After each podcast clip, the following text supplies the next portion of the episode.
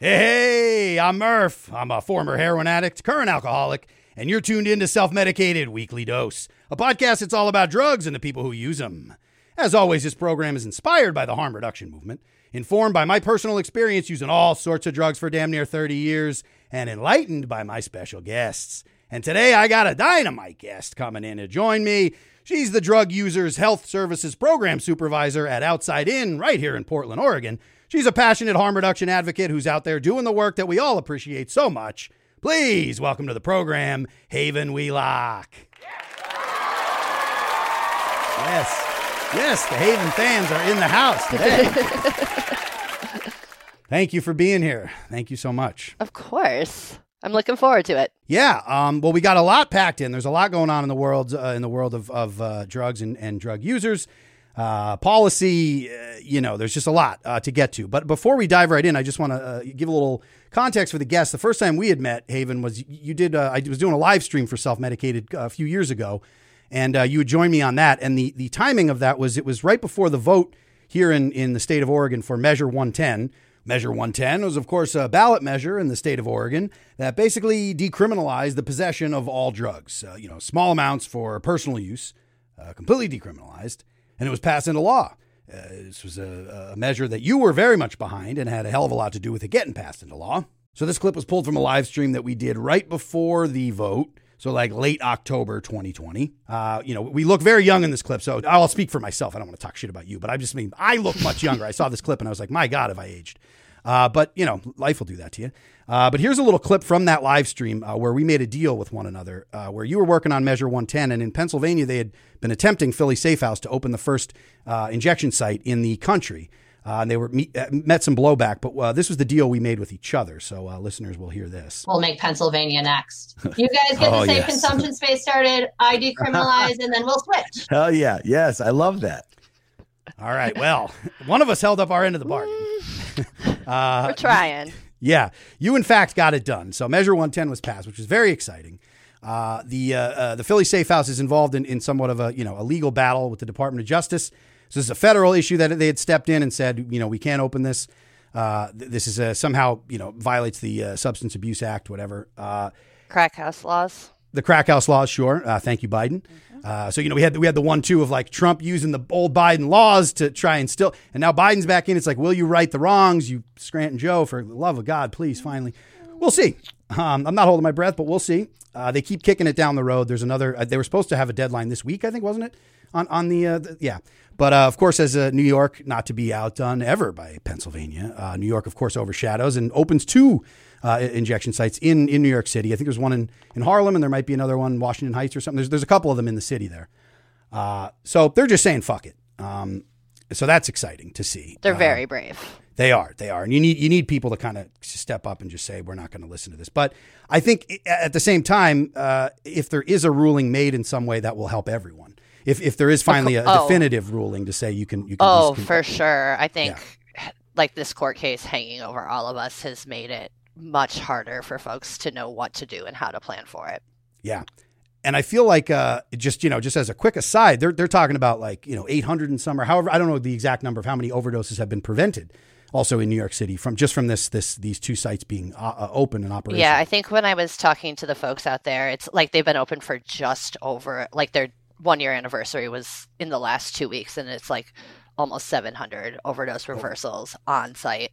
Only Yeah. nine people needed to be transported to hospital from those of all of those. amazing. Um, it's amazing. Like when you are intervening on an overdose early and catch it early, it's very different to respond to than what we're doing now. So, like the ability to just like give oxygen support as opposed to Narcan, which if you have an opioid habit, you prefer oxygen to Sure. Narcan. Sure, sure. for Yeah, many many reasons. So, Uh-huh, uh-huh. um, it's just a, it's amazing to get to talk to their teams and see the work that they're doing in New York. I'm so proud of them, and Yeah, as, as anyone who's been brought back from Narcan knows, it's it's a little bit of a you know your your instant withdrawal situation. So it's a hell of a it's a hell of a shock to the system. Um, that is interesting. The oxygen, I didn't I didn't even know that. That's better See, these than are the- dead. But the yeah sure, and these are the of course uh, these are the kind of sensible things that you start to figure out where you're just like, it's funny that you need a real world application to point to. You need some sort of data set that'll still be like poo pooed by the people who are really hardcore against it. But it's funny that you need that where you're like, well, no shit. Like you're like, oh, these places opened up and they s- saved some lives. You're like, yeah, yeah, yeah. That makes that makes pretty much all the sense in the world. I didn't need to actually see that uh, to be And- operational to, to, to assume that. like and to throw out there that like we have 30 years of fucking data on this stuff Uh-huh, right like uh-huh. it's not like like yes these are new in the united states but it's we've got plenty of data that shows that this is what happens when you open these things but because of american exceptionalism Aha, yes. we're only now paying attention now That's that right, new york yeah. is doing it and we'll take we'll take credit for it too. If it, when it does finally go wide, we'll be like, oh, and America was the was the founders of these sites, and which whatever, you know, if that's what we're gonna do, fine, let's just get them out there. right Um, all right, well let's uh, let's dive right in. Our first segment here is the substance report. This is the question Do junkies' lives matter? What we do here, Haven, is you know the, the mainstream media's narrative on substance use has always been trash. We know that. Uh, and so, what I like to do here, uh, uh, the weekly dose, is I like to take some of the top drug related stories in the news and give them some proper coverage, uh, a little bit of more context and a little bit more nuance than you get from uh, from from general uh, media outlets. Um, so the first thing here, I would like. Well, we already kind of already talked about this a little bit. This is we'll just dive. This is just from the Philly Inquirer. This is just uh, following up on. Uh, it says after another delay in a decision on supervised injection sites, Shapiro says he still opposes them. So this is another thing that's difficult because this this uh, fella here, uh, Josh Shapiro, was just running for governor. Uh, he was the uh, the AG in Pennsylvania. He made kind of his claim to fame by by doing a bunch of busts on the opioid.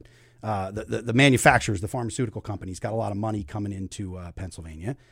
But unfortunately, he's saying you can't use. Not only can you not use any of that money uh, to, to to fund some of these sites and other harm reduction um, interventions, uh, which I think Rhode Island there's a, there's a state that's like really also being like fuck it, we're doing it. We're using the money from the opioid settlement to to fund you know injection sites and whatever as people are open. And so this is unfortunate because Shapiro was running against. Uh, a Christian nationalist, so it was a tough in that race. You're, you're always with the lesser of two evils. So this is what we're left with. Um, Mastriano, I believe his name. He was he was a loon. Uh, so at least we still got, uh, uh, you know, don't have him in the driver's seat, but Shapiro's got to come around on this uh, because I feel like, you know, again, the, the evidence is there and it's like, I don't know what the pushback is, but this is where we're at. So uh, thanks to Philly Safe House, folks still fighting that. Uh, there's a lot of NIMBY stuff. And I wanted to ask you, Haven, what do you feel like?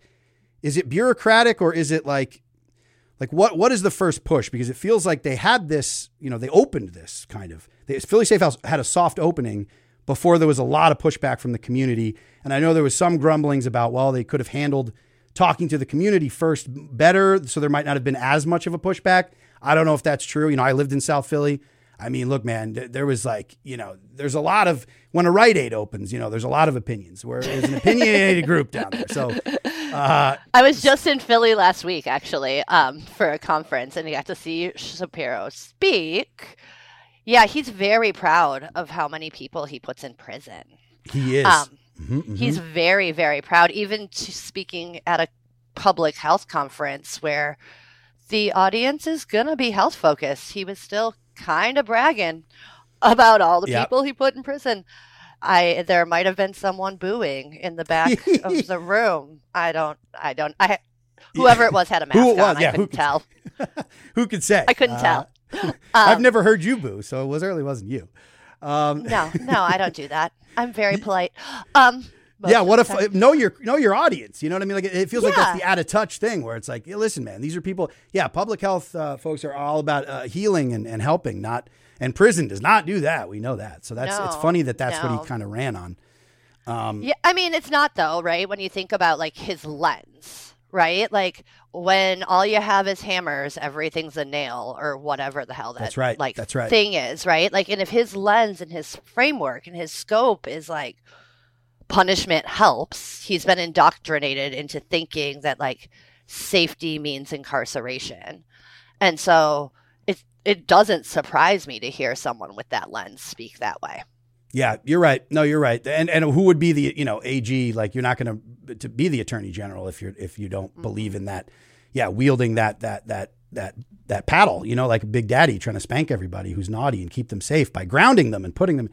Uh, and we can like make fun of that, but in reality, the- as we know, the prison industrial complex, that whole fuck, once you're in that, that's no joke. Once That's no grounding at home from daddy. That's fucking ruining people's lives and tearing families apart. So, Yep. yeah, I mean, and again, costs a lot of fucking money. Yeah, it does. Yeah, it does. And Pennsylvania is a tricky, you know, it's a, it's it's a state that like I feel it's it's pulled in a lot of different directions. But like I said, even in, in South Philly, there there was a lot of NIMBY pushback on this stuff. But I do feel like it's going to take. It's certainly like we got to get past this idea where you're like they funded uh, Mastriano, they propped Mastriano up as the candidate to run against Shapiro as, for governor. So because they were like, this guy's so wacky, w- w- w- you know, we got it in the bag. Which he got a hell of a lot more votes than I think people were comfortable with. And at the same time, that just positions them to not have to really move in any progressive direction towards this shit because they're like, well, you want to give me a bag of shit, you better, you know, you better not, because then look, look who's waiting in the wings. So it's this, uh, it's this, t- you know, this this two party uh, nonsense that keeps us, you know, just begging and thanking people for for not, you know, being as, you know, a full on Christian nationalist. I'm like, well, if that's the the standard that's been set, then Jesus. I mean, we talk about two party systems, but then our third party candidate here in Oregon for governor didn't do us any favors either. No, she did not. What a what a strange, yeah, what a three way tango that was for governor out here. Yeah. well, let's and let's you know what? Let's actually just get into that because what we have here in our other, uh, the more you know, partially uh, at least uplifting story, actually very uplifting that you did in fact get 110 passed. But we'll look at this article here. Uh, so this was now two years ago that, that 110, and this kind of right on the heels of what you're saying with the governors, because they had a lot of opinions on 110 uh, in its infancy here. But uh, this bit here is uh, uh, uh, comes from a local ABC affiliate. It says local law enforcement blames Measure 110 for the rise in fentanyl and synthetic opioid overdoses in Oregon. So what's funny about this is uh, it just says uh, you know Sheriff Dave Daniel. They spoke to this county sheriff. Uh, says Measure 110 has affected the community since its passing. He's seen uh, so he's just basically being like, yeah, fentanyl overdoses are happening. A lot of there's a lot of drug use. Blah blah. blah which what's of course immediately you can immediately dismiss this as logically at least we can dismiss this, and then we'll get on to what really matters to people. It's just not the logic. It's certainly the the emotional uh, weight of this. But like, let's just talk about the logic really quickly here. Is that in PA where we just talked about, we love our drug delivery resulting in death charges. We love we got some old shit on the books that we throw around that that is terrible, and yet. What the hell? Fentanyl's ever. People are still, you know, overdosing. People are still using drugs. So it's funny to just pull this up as like the reason is because of 110, not like, well, that's just true all over the country. Uh, it's true that the, you know, the, these overdoses of fentanyl. So it really, whether you can take draconian measures and old school, you know, iron fist stuff to deal with this, or you can 110. It's just funny that local law enforcement's trying to blame this, which I think is also what some of your gubernatorial candidates were floating as well. Yeah, I mean, and it's just like blatantly not true, um, Yes, right? yes. Which is like, like if it was, I mean, we are seeing us like increase in overdose death in Oregon right now. Um, we are fentanyl. I mean, I've been working with people who are using heroin and methamphetamines for decades now here, and I will say, Murph, I've never seen our drug supply change as quickly in my entire career. I've never seen like the way people are doing drugs. Like, th- like people are switching from shooting heroin to smoking fentanyl, right? Like our number of like exchange clients bringing us like our syringe injector clients has decreased significantly because people are turning to smoking. And this increase in fentanyl, of course, we're going to see an increase in fentanyl related deaths Yeah. at the same yeah. time. And when you compare what's happening here to what's happening in, say, Seattle or San Francisco, it's the same. Neither of those places decriminalize drugs, Nope. No. but they're seeing the same rates of increases because our drug supply has changed so quickly. Um, Yeah, that's right. It's it's it's a false uh, equivalent. Like you, you can't say one with the other because exactly like you just said, you're seeing the same thing. It's it's a it's a poison drug supply. Exactly. That's like the main the main thing being like and standing in the way of that as well. Like even you know even here at least Measure 110 is available, but not having the resources, which I think again was a big problem with at least with 110, which surprise surprise the bureaucracy took forever to get the funding, which was the other big uh-huh. part of this. That's like yes, of course you know, decriminalize immediately everywhere, like obviously, but to then say that you're, if you're trying to address some of the public health issues, you need then the, the resources to back that up. Otherwise, you know, you people won't be in, in you know, in, in jail or be getting arrested, which is uh, of course huge, but you're not going to really make any sort of other impact outside of if you don't have the resources, which go well beyond just like fentanyl testing strips, you know, Narcan available, injection sites, housing, employment, like all the other things that, that you get into the core causes of all this are essential, obviously, in the long run. Uh, but in the short run, that's why I think Measure 110 was amazing because you're like, we got to start with what we can immediately, you know, put an end to, which is the, which is the, the, the, everyone getting wrapped up in the criminal justice uh, situation for this. and but that yeah, money's coming, right? Like that Yeah, money yeah, is just rolling out. And, you know, when you think about how much money is coming into our system because of measure, I mean, $300 million worth of cannabis revenue, ongoing investment in this system is just now starting to roll out. Like. And that was the brilliance of 110. I feel like that that being tied to that, that was the whole idea from the beginning, right? Was that Yeah. Oh, th- this would pass with the cannabis since there's yeah, the dispensaries are out there, they're selling weed in the state. That's a huge source of revenue. So yeah, tying that to that was was is, is exactly what needs to be done. I mean, it's one of the only, as far as I can tell, it's one of the only sustainable funding for harm reduction services in the country right now. Like, Yeah. it is dedicated, like, funding and investment in these kinds of, and the, like, the long term services too, which is pretty dope, Yeah. if I do say so myself. I'm Hell very yeah. excited. And it's like, I'm really like seeing some of the organizations that are getting funded with this stuff, like organizations that like have historically just been excluded left and right, right? Like black and brown, culturally like centered organizations getting like for once getting what they need to like really do some cool ass work. Yeah. That's like exciting. it's gonna be bananas to see what happens over the next couple years. Yeah, yeah, it really is, and I think that holding the line on that is important because I saw some, Mm-hmm. some, uh, you know, just being here. I just moved to since we last spoke uh, when I was living in P- PA. I lived, I moved out to Portland, so I'm here in Oregon. My wife is originally from here, so we're, we, we've been here for almost uh, t- almost two years now. Uh, Welcome. Thank you, thank you. But yeah, seeing like seeing the the the like talking to people, kind of, it, it feels like there there is there was a sense with that delayed funding of people kind of being like, well, I voted for 110. Yes, I, I want you know I want, but I'm like I'm now I'm kind of being like, well, it doesn't seem like anything's getting better, or I'm I'm worried that you know with with whatever sort of crime, which again is always you know great, well spun by the media on like crime stats and how that works, has always been easily manipulated uh, to, to, to fearmonger. But like, regardless of that, it's some people saying in my neighborhood, I see people that I think would want to be helped, but it seems like why are they still not getting the help, whatever. So trying to be like, hey, just hold in, hang in there. Money takes, you know, for to, to go through hands. Everybody's got to, you know, have their their their uh, their hand in the in the cookie jar there on that when the bureaucrats are concerned. But however that works, it's like a huge amount of funding is coming and is available for people, like you said, in programs that normally were not fun well funded, and in communities that are not that are generally uh, you know left out in the cold on this kind of stuff. So I feel like that's very exciting to see, and and I think public opinion from the polls I saw are pretty much what it was before 110 was passed. So people are aren't you know being duped by the the the, the quick you know knee jerk from some of the gubernatorial candidates in the media of just being like, well, it didn't work. See, we tried it and it's it's fucked up. It's all worse. And you're like, well, first of all, two years into anything, it's like just pump the brake, just relax, relax for a minute and, and let it play out.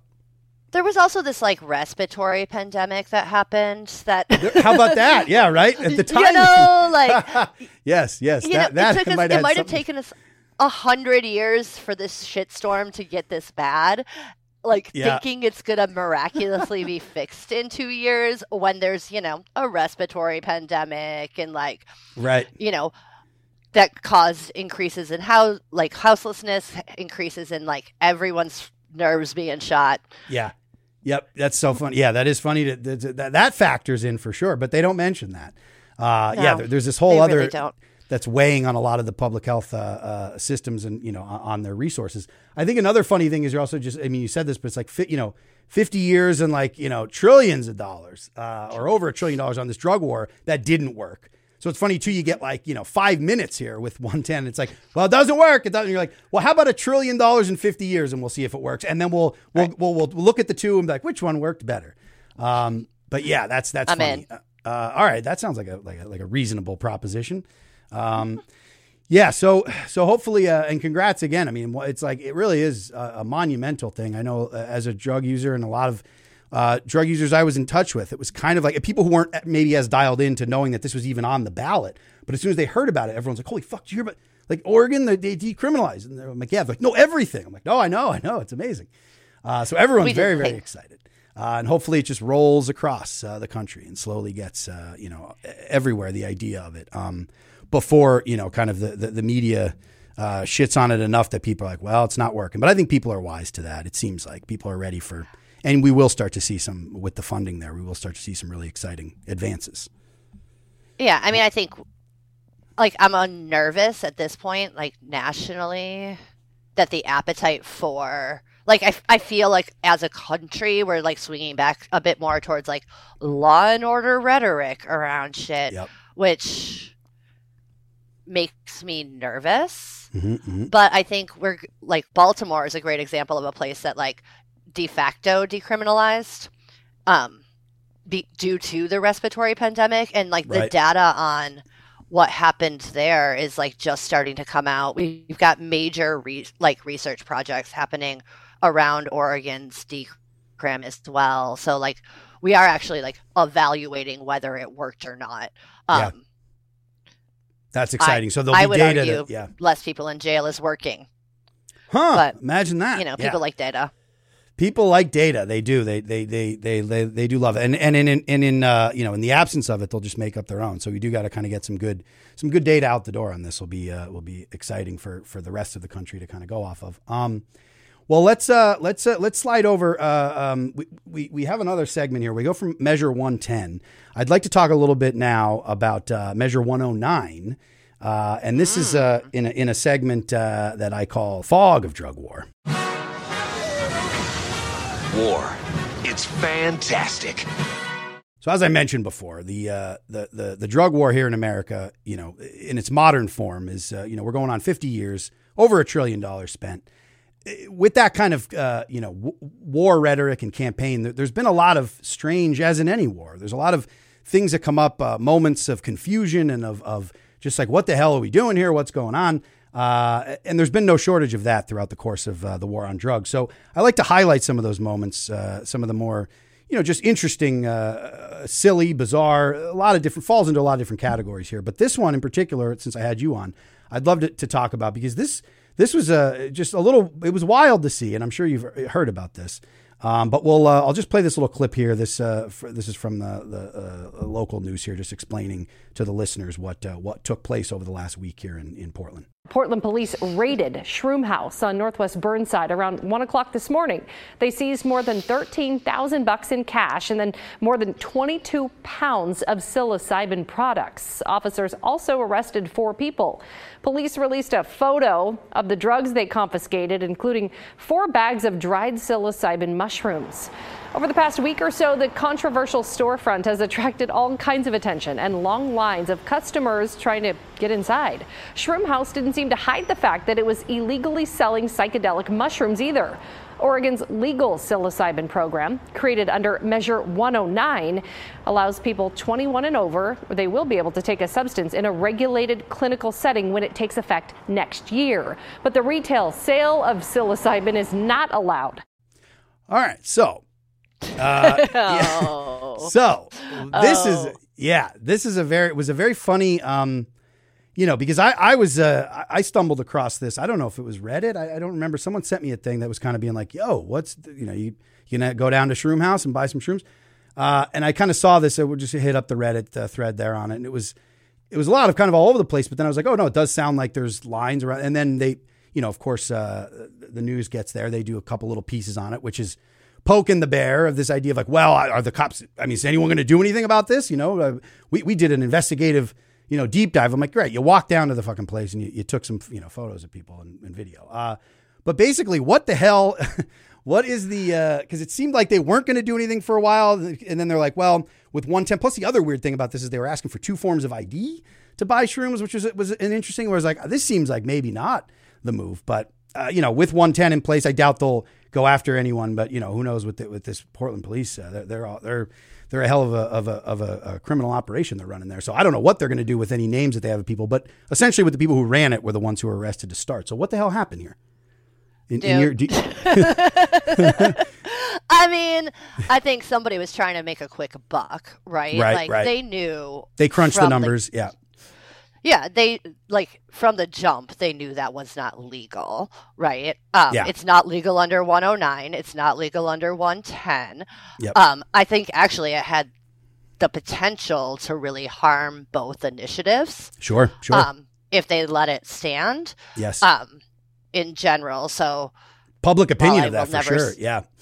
yeah, yeah, no, I mean I did see it as something. I, so many people sent me so many. I, I saw that story from many, many, many, many folks. yes. um, yeah, I think they were just trying to make a quick buck. The funny part of this story, though, in my opinion, is like the original Oregonian article talking about how the cops were like, it's on OHA. And OHA was like, yeah, no, that is not what we do because Right, the right. Oregon Health Authority does not. And so, like, that, like, finger pointing stuff of who's going to do something like everyone knows it's not what it's not legal but who's going to move on it to me was f- really freaking funny That is because like funny. everyone like it's like clearly it is not legal No, that's clear. yeah, the reach yeah, selling o- openly sell, without any sort of license. I mean, it, even from a can, even cannabis, even if you opened a weed Mm-hmm. in that pop up fashion, that's still not.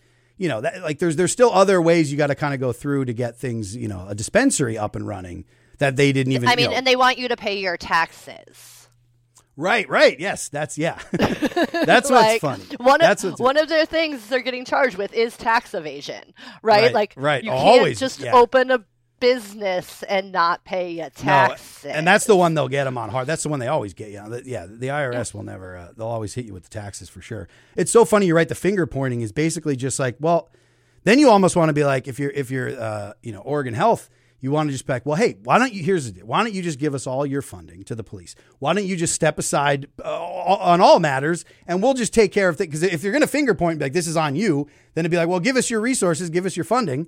Well, you you know, you guys can go, you know, go go uh, go on the couch and stay at home. Uh, and, we'll, and we'll take care of pretty much of, of most uh, issues in this. But yeah, that's funny that they're pointing the finger of like this is on you. Like, what the hell? You, what are we supposed to do about this? yeah, like what? Like yes, they are working on like figuring out how to legally license these things as medicine, Yes, yes. right? Which I don't actually like love in general. No, right? of course like not. I get the like medical versus recreational thing that we tend to do when we talk about drugs. Is how we rolled with cannabis and all of Yep, that. yep. But like all that does is set up a system where people who have money get to have access to these medicines because Medicaid insurance ain't paying for Nope, it. nope, nope, Um, nope. That's right. That, it, it sets up, a, yeah, another another go, uh, another hoop to jump through that, that has a cost attached to it. So yeah, that I I, yeah, I felt the and same another way. like system where like people with money and privilege get to have access. Yep, yep. Like if you got to go to a doctor, that's yeah, that's a that's a that's a privilege. Yep. Sadly. um, yeah, Shouldn't be, but No, it welcome to capitalism and That's- the yep, U.S. like we- medical system. that's where it is. Profits over people. Yeah, if you're selling, if you, if, if you have a barrier up for uh, for medi- medicine and, and healthcare, then yeah, that's that's going to extend to everything, especially uh, any sort of substance. Mm-hmm. Yeah, I felt the same way about the psilocybin thing. Is like I guess 109 they'll be licensed and you'll have to say, but that's always been like that's the that's what what sets up like the weird dichotomy between with like the opioids was always like, well, what about the people who uh, and and then there's no solidarity between let's say uh, um, uh, uh, patients uh, who have chronic pain patients and like people who are taking opioids for whatever fucking reason. Again, it's like you're legitimized. There's legitimate pain and then there's not legitimate pain. And if it's like, well, if you have from a doctor and it's something physical on the back, then like maybe. But if it's emotional pain, if it's any sort of like, then you're like, no, you can't take any of these drugs. These are for whatever. So it sets up a whole like you know shitty dichotomy between people who use these drugs to begin with. Um, and so I think the same with psilocybin is just like, what in the world are you going to go to a doctor that they're going to tell you to be like, this is the kind of thing? Because of course it works for some of those PTSD and depression and anxiety and like oh, all the these drugs. Ketamine, we're really seeing good. Yeah, yeah, for sure. No, there's no no doubt that it works for that. But then again, like you said, but then recreation, then it becomes no, no, no. That's No, if no, you're just no. taking a trip well, we to can't enjoy. have people. We can't have people having pleasure, right? Oh, we are Lord, a Lord. puritanical society yes, where pleasure, especially some people's pleasure, right? yes, Like yes. The pleasure of some is is forbidden. is right. And so like why, like, where do we get into all of this? I I am thankful they in setting up 109, they're being a lot broader with who can like trip sit for these things than I Oh, thought good. they were. I was fortunate enough, maybe not with some of the acid, but when I first got more into like mushrooms, uh, I, I had someone selling me mushrooms who was big on set and setting and kind of, you know, an old uh, uh, uh, deadhead who, you know, traveled with the dead for a long time and was like, you know, just uh, settled in and was like, hey, I'm selling mushrooms here and this is what I do. And I'm going to explain to this to people who buy from me. This is set and setting. This is a thing. And blah, blah. So that's helpful, I, I think. So you talk about people like, I think it is good to know what it is you're getting, even when it comes to that. How how potent are these? What strain is like little things like that? I think go a long way, which will come with the you know somewhat regulation or at least uh, some oversight over it, rather than just like with any other drug. Buying when you don't know what the hell it is you're you're, you're buying is it's not going to stop us from buying, but it's not you know it's not hel- it's not helpful. I mean, there's a reason we label food products, right? So you know what's in Sure. them, Sure, right? yeah, Like, yeah. If I'm going to eat a pickle, I want to know I'm eating a pickle and not a hot dog. I don't know. if you confuse a pickle and a hot dog, You know how I'm confused. yes. That's you got other issues, I think, other than your dietary. Yeah, no, I don't know how I'm confusing pickles and hot dogs, but uh, they're both the same shape. well, that's uh, 110 and 109. Uh, and I just want to thank you again, Haven, so much for, for your work on 110. It's fucking awesome. and It's- we're very excited to see how that probably the coolest thing. I will have ever worked on in my entire life. Like, it's like the hang my hat on the thing. It's a big yeah, one. no. If I if I do something cooler, watch out, world, because I can't think of what it might be right now. Hell yeah. Um, well, let's dive into something a little uh, a little funkier here. This segment, uh, you know, I think of uh, uh, you know, I was a child of the '80s, um, and I and I feel like back then was kind of the the heyday for uh, for for uh, anti drug PSAs. Um, and when I think of the '80s, I don't just think of uh, public service announcements. I also think of PSAs being uh, propaganda, stigma, and ALF. Losers are users, so don't use drugs. Don't use drugs. Ah! This one actually technically isn't from the 80s, it's from the 70s, a little older.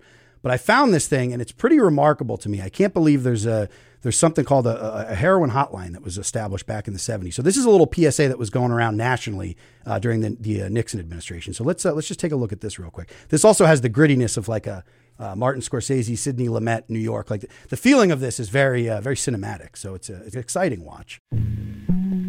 Heroin. It's the reason you put bars on your windows. The reason you've got a big dog. Heroin. Heroin. Why nobody feels safe. Heroin. Get the pusher off your block, out of your life. If you know a license plate number, a street corner, a description, anything specific, call the National Heroin Hotline, 800-368-5363. It's a free call from anywhere in the country, and you don't have to give any information about yourself. Only him. Fix the pusher. Call Heroin Hotline in Washington, D.C., 800-368-5363. It's run by the federal government.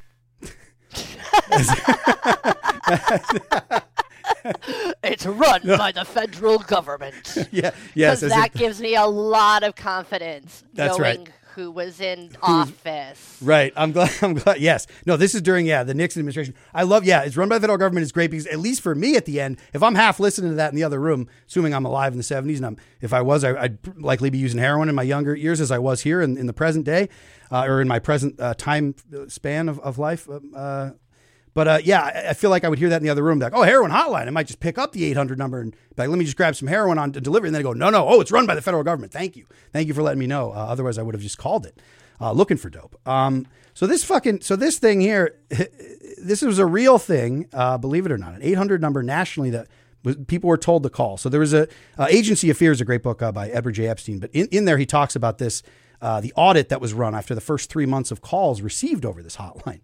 So there were 33,313 calls that came into this 800 number uh, in the first three months.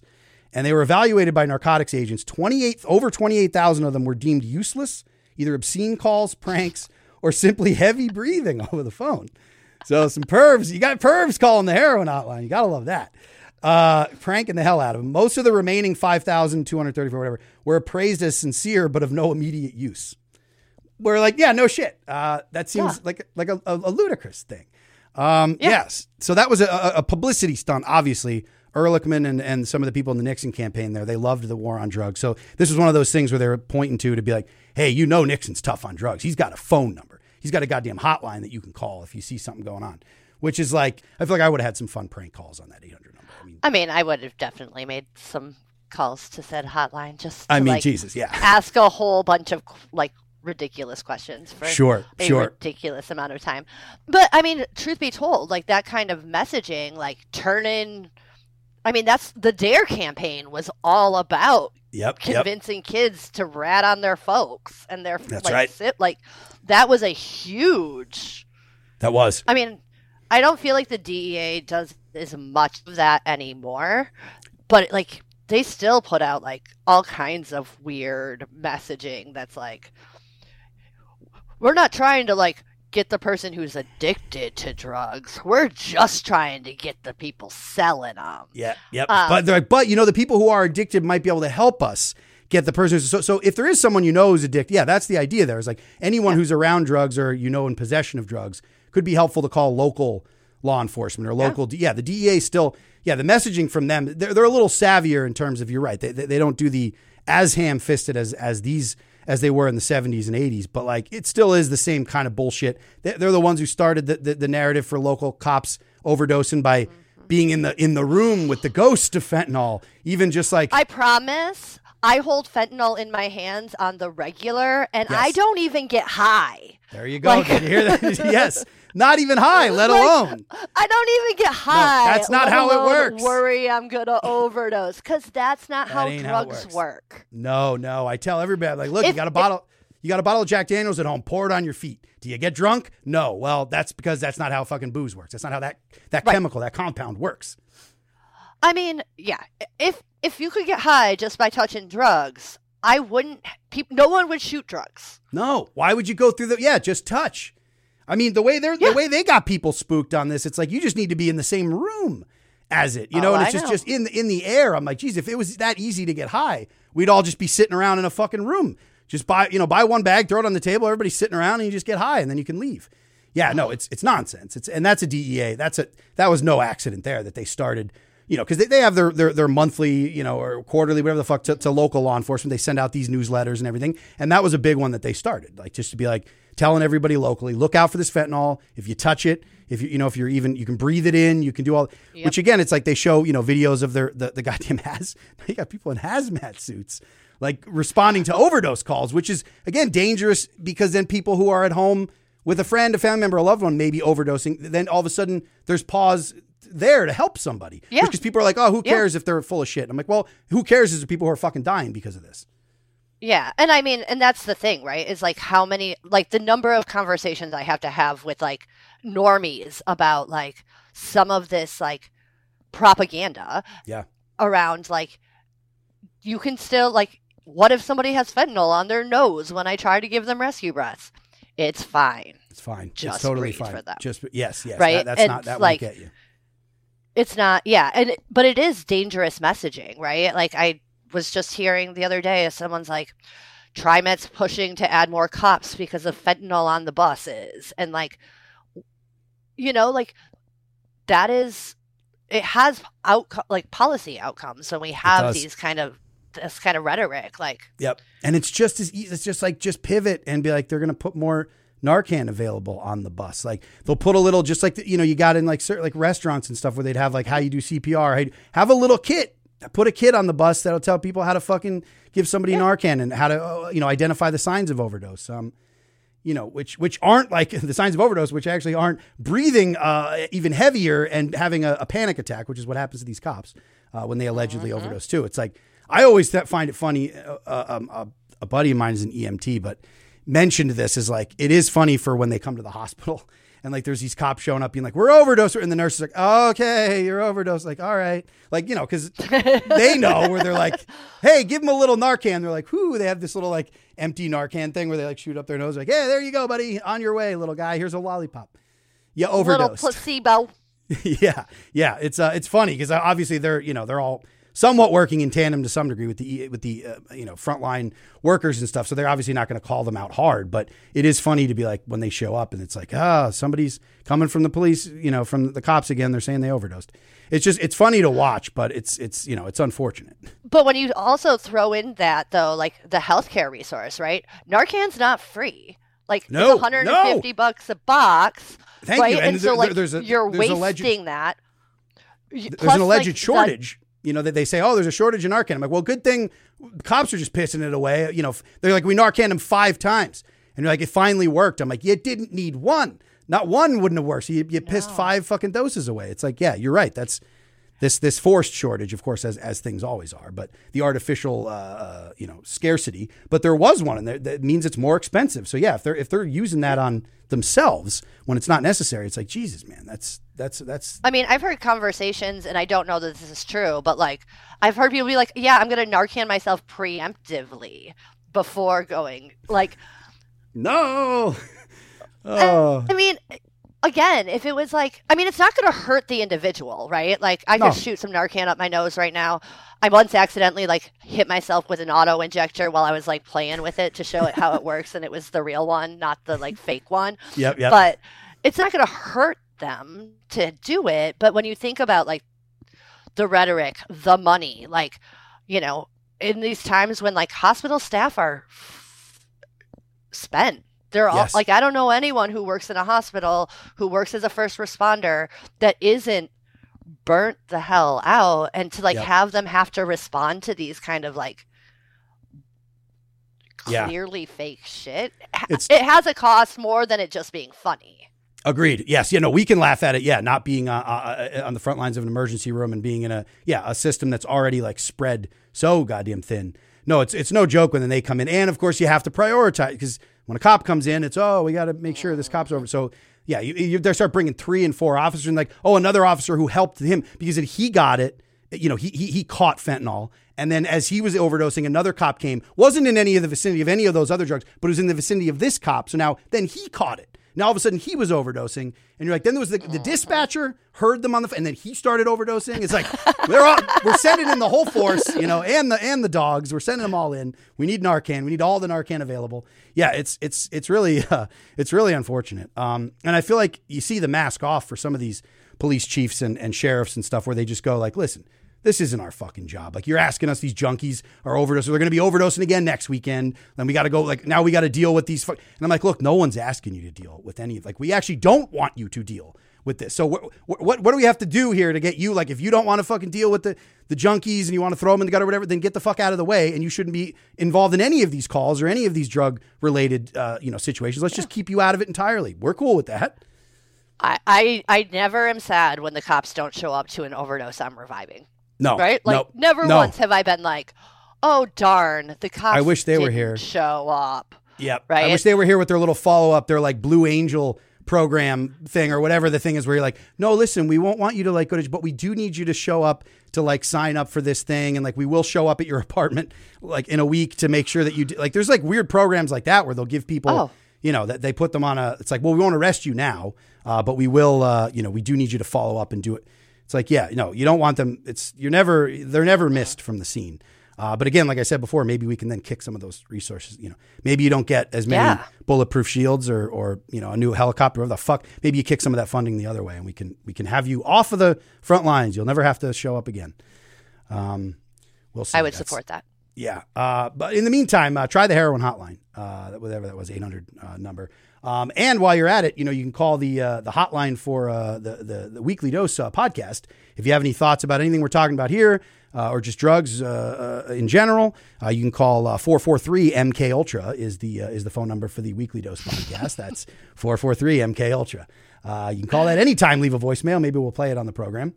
Um, well, Haven, in the in the, in the meantime, uh, I'd like to, uh, uh, to to move into our next segment here to, to get to know a little bit more about you. I think our listeners might be interested uh, in uh, in some of your answers to uh, in this next segment. Uh, this is called Inside the User Studio.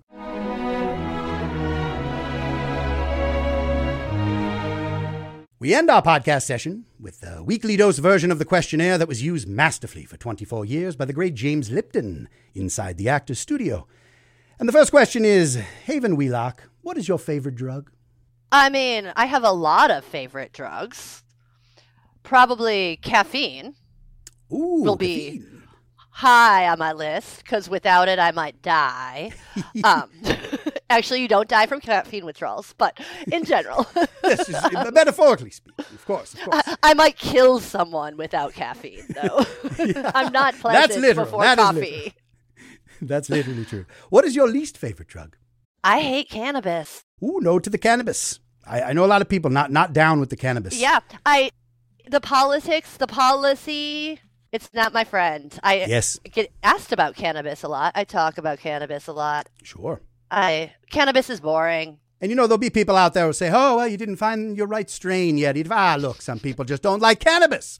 Enough with the strains already. Maybe there is no strain out there. There's not a strain for everyone. I don't like it. I've tried. I've tried lots. Yes, no, no lack of trying. Uh, what age were you the first time you found yourself under the influence? I like caffeine from the beginning. Um, Ah, I got in trouble in middle school for or for elementary school for snorting Pixy Stix. yes. So I don't know. Does that count? I, so- I mean, certainly. They're under the influence of sugar, one of the grand drugs, one of the grand legal substances that hook kids from a very young age. I also bum, I also did a few bumps of Pixy Stix myself. Uh, not gonna lie, it's they've been there. You know, it didn't it's do much. painful. It's it stings like a son of a bitch, doesn't it? Much better to take the, the, on the taste buds. The sugar tastes much better than it does in, the, in the passageways. Uh, what is your favorite slang word? I know it's not your favorite drug, but what is your favorite slang word for cannabis? Reefer. Reefer, the reefer madness. What uh, what celebrity's overdose death has had the most profound effect on you? Ooh.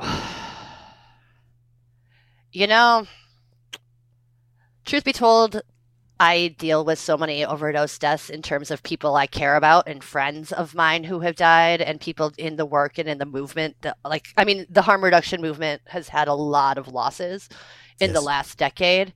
And so I find it really hard to like prioritize celebs Yes. when like people like Dan Bigg, who is the father of naloxone, died. Yes, yes. Right. So From Chicago, to me, yes, that yes. question is real hard. Like I hear you. I mean, I was doing like an all day naloxone training for a bunch of doctors the day Prin- it came out that Prince died from fentanyl. So that was like a, a memorable moment. But I think instead of like celebrating celebrities who die, I like would rather call out some of my own heroes who are also no longer with us. Hell yes. That is a wonderful answer. What uh, drug would you like to deal for a living? Oh. I mean, I've been accused of dealing naloxone a few times. Um, but- The naloxone peddler herself. I mean, there was yeah, there was a proud boy here in Portland who had a hot moment of flyering downtown, calling me the Grim Reaper of Portland, the mother of naloxone. Oh Um, my! Yeah, that was cute. The Proud Boys have got on the anti uh, anti naloxone train. That's good to see. That's yeah, nice. yeah, yeah. Yes. You know, if Proud Boys are protesting me, I'm doing something right. That's the truth. Yes, if if if uh, if you're uh, rousing the, the the fascists up and out the door, then you know you're doing something right. Mm-hmm. Uh, and what drug would you absolutely not like to deal under any circumstances? You know, I'm sure I'd be a really shitty drug dealer in general. I think I'm, I would be a terrible, terrible drug dealer. So uh, probably none of them because I would make no money and I would starve to death because I'd be like, oh, I'll share my drugs with you. Yes. Um, Yes. So well, you, you must be a ruthless capitalist. Uh, and finally, if heaven exists, what would you like to hear Dan Bigg say when you arrive at the pearly gates? fuck yeah, bitch. yes, yes. I want Dan to be proud of me. So yeah, I mean, Yes. I have a feeling he would be. I hope so. Haven Wheelock, these are your drug users.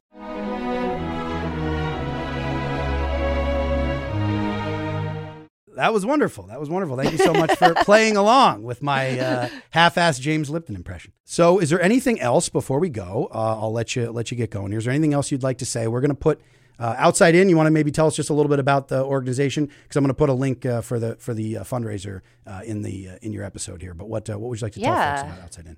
I mean, outside In is badass. Um, we've been working in the Portland metro area, providing healthcare and homeless services to homeless youth since over 50 years now, forever. We were, are one of the oldest legal harm reduction programs in the country. Um, we started slinging needles in 1989. Ooh. Um, I know, I know. We're, we're like the second oldest in the country that legally we're operating, and I called that out specifically because drug users were taking care of each other and saving their, each other's lives illegally long before Sure. anyone was doing it on the up and up.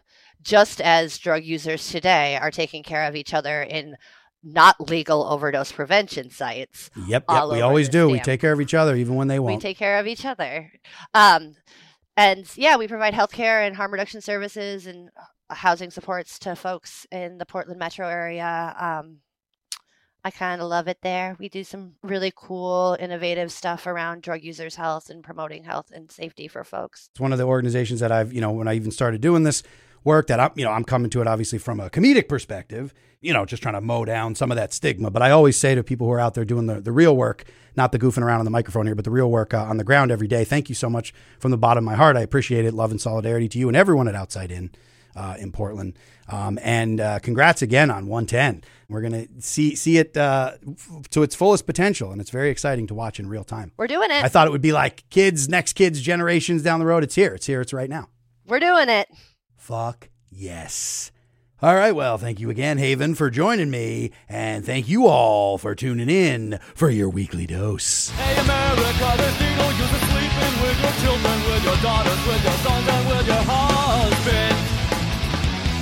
Self Medicated Weekly Dose is hosted and produced by me, Murph Meyer, with support from Pop Culture Collaborative. Our theme song is My Congressman by 15, courtesy of Jeff Ott and Hopeless Records. Original artwork and production design by Diana Kolsky. Thanks so much for tuning in. If you enjoyed the program, you can listen to new episodes of Weekly Dose every Wednesday. Just look for the Murph Meyer is Self Medicated feed wherever you get your podcasts. While you're at it, subscribe to the Self Medicated YouTube channel to see new video clips from the show each week. Follow me on Instagram at Murph Meyer. And for some top shelf harm reduction resources, head over to selfmedicatedpod.com.